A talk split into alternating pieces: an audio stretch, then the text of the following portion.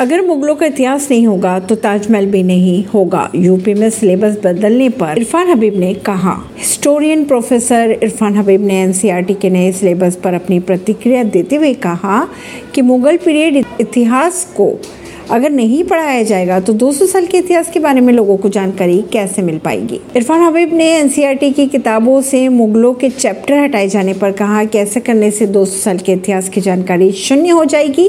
उन्होंने कहा कि अगर मुगलों का इतिहास ही नहीं होगा तो ताजमहल का भी ज़िक्र नहीं होगा। प्रोफेसर इरफान हबीब ने कहा कि न्यू यूनिवर्सिटी ग्रांट कमीशन यानी यूजीसी ने बीए का एक सिलेबस बनाया था, उसमें भी उन्होंने इतिहास से अकबर को निकाल दिया था।